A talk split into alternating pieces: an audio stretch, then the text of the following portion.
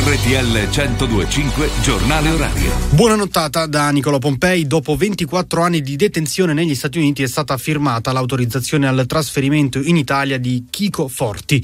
Lo ha fatto sapere il Presidente del Consiglio, Giorgia Meloni, attraverso un video da Washington.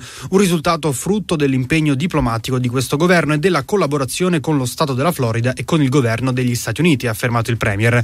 Il sessantacinquenne italiano sta scontando un ergastolo per omicidio del quale si è sempre professato professato innocente. Voltiamo pagina, sono attesi migliaia di partecipanti oggi in piazza Pisa per il corteo indetto per ribadire la richiesta di dimissioni del questore dopo i fatti di venerdì scorso da parte dei collettivi studenteschi e sigle della galassia antagonista. Oggi è stata inviata formalmente in questura la comunicazione della manifestazione e l'indicazione del percorso. Nelle scorse ore un uomo di cinquanta anni di origine russa è stato ucciso a coltellate al culmine di una lite in famiglia a Nizza Monferrato in provincia di Asti. A colpirlo con un numero imprecisato di fendenti sarebbe stata la figlia diciannovenne. In casa erano presenti anche i fratelli più piccoli. I soccorsi sono arrivati quando l'uomo era già agonizzante.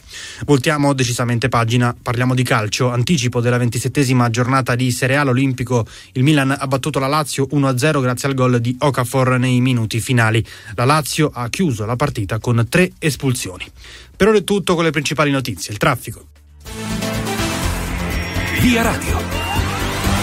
Buona nottata da Emiliano Orecchia, circolazione scorrevole sulla nostra rete, unica segnalazione in A quattordici Bologna-Taranto dove per lavori il traffico è rallentato tra Roseto degli Abruzzi e Pescara Nord in direzione Pescara. Per lavori notturni fino alle sette la uno direttissima è chiusa in direzione Firenze, in alternativa consigliamo di percorrere la A uno panoramica. Sempre fino alle sette sulla diramazione di Roma Nord è chiuso il tratto compreso fra Settebagni e il grande raccordo anulare di Roma in direzione di quest'ultimo. Da Autostrade per l'Italia è tutto, guidate con prudenza e fate buon viaggio.